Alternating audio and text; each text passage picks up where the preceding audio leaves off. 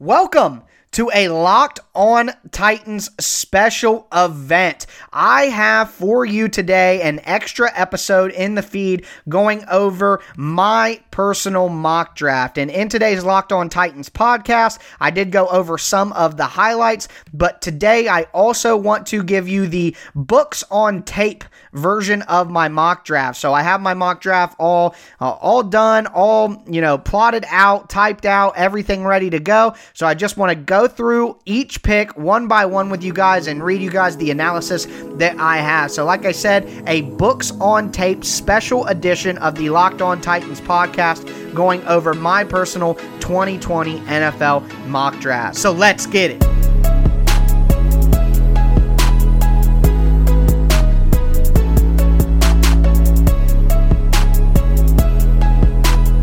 With the first pick in the 2020 NFL Draft, the Cincinnati Bengals select Joe Burrow, quarterback LSU. Tiger Joe, Joe Exotic, Cat Daddy Joe.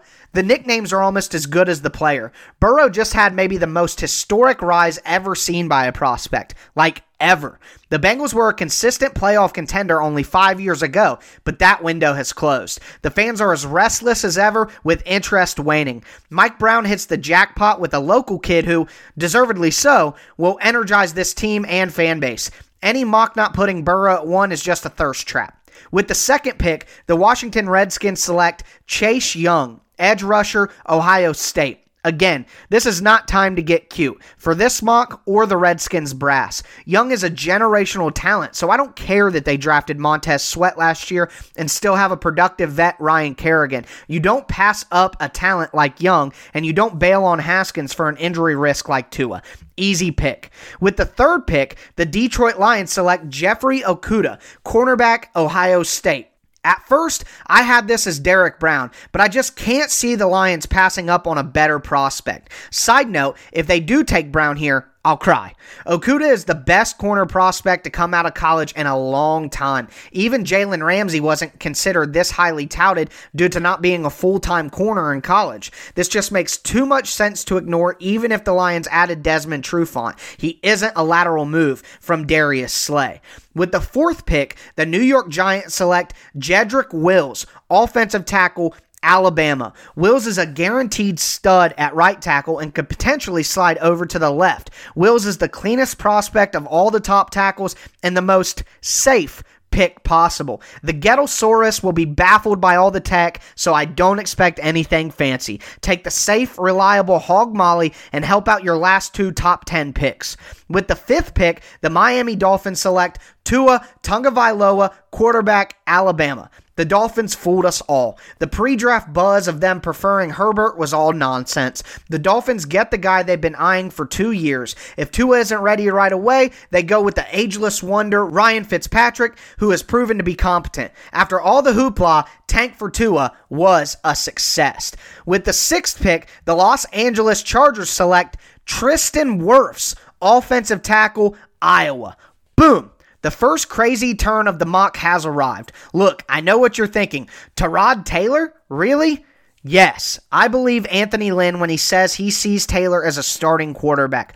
Also, Tom Telesco, the Chargers GM, is known for off the wall, unexpected picks. Herbert isn't a top 10 talent to me, and the Chargers are wise to go ahead and get a better player. Wirfs had a historic combine performance and could slide in on the left side opposite a free agent signing Brian Bulaga. The Chargers traded left tackle Russell Okung, and Bulaga hasn't played the left side for most of his career. This move makes too much much sense. At number seven, the Carolina Panthers select Derrick Brown, defensive tackle, Auburn. New Panthers head coach Matt Rhule understands what a penetrating disruptor can do to an offense, and he also knows what a guy like Brown could do for the locker room. Rhule is building a culture and a foundation in Carolina, and no better way to do that than to address the trenches. Carolina takes trade costs here as the tackle run has begun, but they ultimately stay put and address the defensive line. With the eighth pick, the Arizona Cardinals select Isaiah Simmons, defensive player, out of Clemson. It has been a common thought in the NFL that defensive minded coaches want mobile quarterbacks because they know how difficult they are to account for. I'm using a similar thought process here, but I'm expecting an offensive minded coach like Cliff Kingsbury to see just how difficult a weapon like Simmons can be to deal with. The Cardinals address the linebacker position in free agency, but Simmons isn't just a backer. He plays defense. Simmons can play slot corner, box safety, sub package backer, or edge. He fills multiple needs on the Cardinals defense and will help ASAP. With the ninth pick, we have a trade. The Tampa Bay Buccaneers select Andrew Thomas, offensive tackle, Georgia. The Bucks are all in now that the GOAT is in the building. Brady may only be around for a year, two at max, and this is the best chance Tampa has had in 20 years to win a chip. The key to this run will be allowing Brady to do what he does best, and to do that, he will need time. Throwing all resources in now is the right move. The Buccaneers trade the 14th, 45th, and 117th pick to secure Thomas. With the 10th pick, the Cleveland Browns select Mekhi Becton, offensive tackle, Louisville. The Browns signed right tackle Jack Conklin to a huge three year deal during free agency, but they can't stop there. This offensive line was abysmal, and one of their starters is facing prison time for drug trafficking. So yeah, time to get another tackle. Becton has the most upside of any tackle in this class. He has monstrous size, length, and rare mobility for a man that size. He also has the most bust potential of the top tackles because of documented weight issues and a flag drug test at the combine. Maturity questions during uncertain times results in Becton being the fourth tackle taken off the board, but exactly what the Browns need. At the 11th pick, the New York Jets select Austin Jackson offensive tackle, USC. The Jets need a receiver to help Sam Darnold, but as is well documented, it is a deep class. So instead, they elect to take a tackle as they are flying off the board. The tackle class is good, but after the first eight or so prospects, there is a drop in terms of how quickly they can have an impact. Some may consider this a reach, but Jackson was a stud, and his 2019 season was impacted by a summer surgery where he donated bone marrow to his sister. He's worth worthy of this spot. With the 12th pick, the Las Vegas Raiders select CeeDee Lamb, wide receiver, Oklahoma. Mike Mayock finally gets his number one receiver. Lamb has been compared to DeAndre Hopkins based on his reliable hands and smooth route running. Lamb is a threat after the catch and displays high level understanding of zone coverage. He will consistently find a way to get open no matter who ends up as Gruden's long term option at quarterback. We have a trade at the 13th pick with the Atlanta Falcons selecting C. CJ Henderson, cornerback, Florida. The 49ers have been looking to trade down with one of their first round picks, and I believe it is the 13th pick they'd prefer. Atlanta, similarly, has been sniffing around moving up. Atlanta needs a cornerback badly after letting Desmond Trufant walk and benefit from the tackle run. The Falcons don't have to give up so much and still secure the second best corner in the draft. Atlanta sends their third round selection to the 49ers to go up three spots. At 14, the Jacksonville Jaguars select Jerry Jeudy, wide receiver, Alabama. I feel bad for Jeudy, but Jags fans have to be elated. Jeudy is the best receiver in the class by my rankings. He is the most polished route runner that has come into the league in two decades. His fakes have fakes. He would fit perfectly with a big, physical, vertical threat like DJ Chark. And if the Jags do intend to go with Gardner Minshew, for the record, I think Andy Dalton ends up here and starts some games. They need to surround him with weapons that can elevate him. Nice job by the Jags here in the midst of an embarrassing all season. The only question is, how long until Jeudy requests a trade? At 15, the Denver Broncos select Henry Ruggs III, wide receiver, Alabama.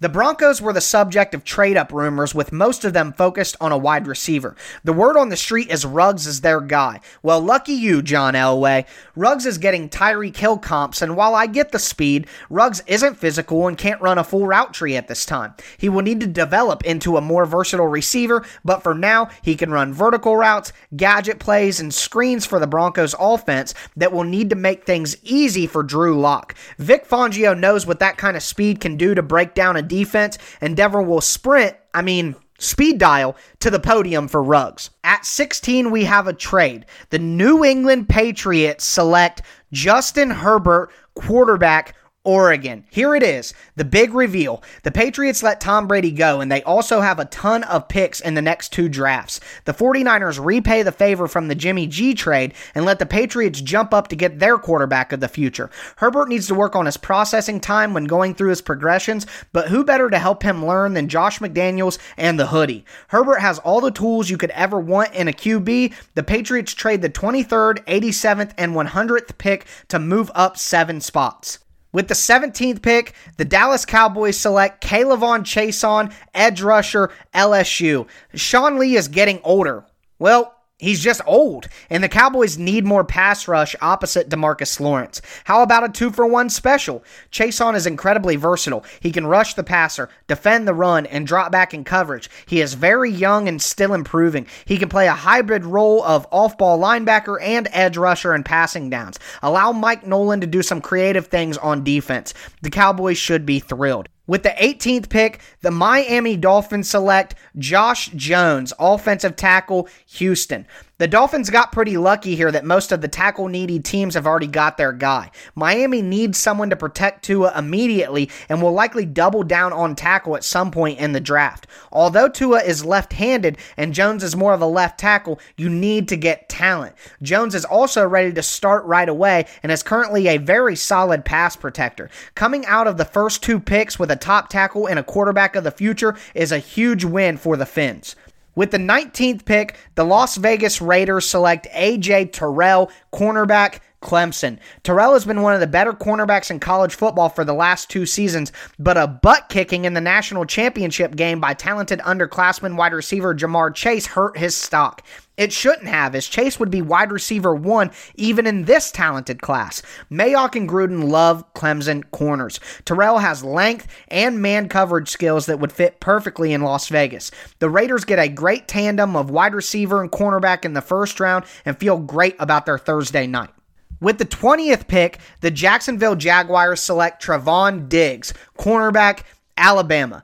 Jacksonville missed out on Henderson and went receiver at 14, but the bloodthirst for a corner is quenched here when they take Diggs. The Jags pick up some extra draft ammo at a top receiver and a talented corner. Not bad for a franchise that is currently a laughing stock. Diggs excels at pressing at the line of scrimmage and playing with his eyes on the QB and zone coverage. While he hasn't had much production in terms of ball disruption, Diggs played wide receiver most of his life, so you hope it comes comes out at some point. Diggs doesn't tackle well, but his size is hard to turn down. This could be Kristian Fulton as well.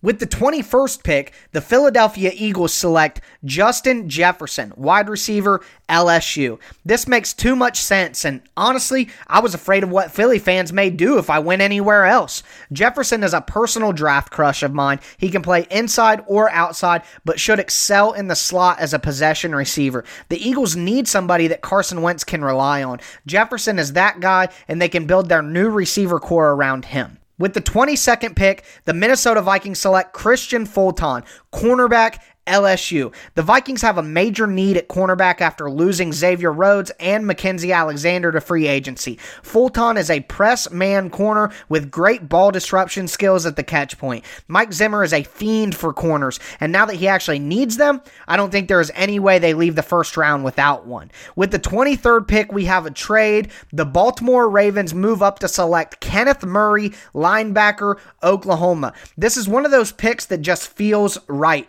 The Saints are rumored to want a linebacker, so the Ravens move up and fill one of their only true needs. The Ravens roster is stacked, so they can afford to send some extra picks to San Francisco to move up five spots and ensure they get the guy who fits their system best. Baltimore sends the 28th and 92nd pick to move up. With the 24th pick, the New Orleans Saints select Patrick Queen, linebacker LSU. I flip flopped receiver and linebacker for hours on this one.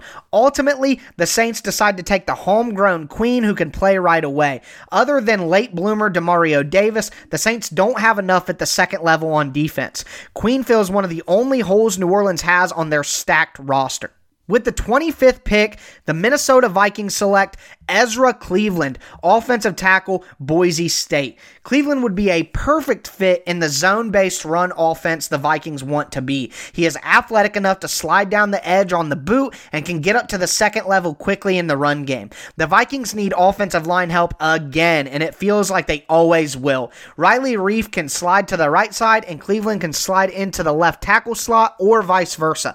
Either way, the Vikings address their two immediate needs. They have a ton of capital left and can move up in the second round to secure a receiver. Receivers are dropping in this mock due to the surplus at the position. With the 26th pick, the Miami Dolphins select Xavier McKinney, safety, Alabama. The Dolphins went offense with their first two picks, so they go defense here. Brian Flores came from New England, where they built the defense around their secondary. After paying Xavier Howard and Byron Jones, it appears that that is the plan in Miami as well. The Dolphins currently do not have a matchup safety that they can use all over the field, like we saw Patrick Chung do in New England. McKinney would step in and be that right away. Fills the Minkah Fitzpatrick role vacated by last season's trade. With the 27th pick, the Seattle Seahawks select Yetur Gross Matos, edge, Penn State. The Seahawks appear to be out on re signing Jadeveon Clowney and have been linked to Everson Griffen. But even if they sign Griffen, they need more on the edge. Bruce Irvin is old, and last year's first pick, LJ Collier, appears to be a major bust. Here, the Seahawks get someone they can use inside and out as part of their rush rotation.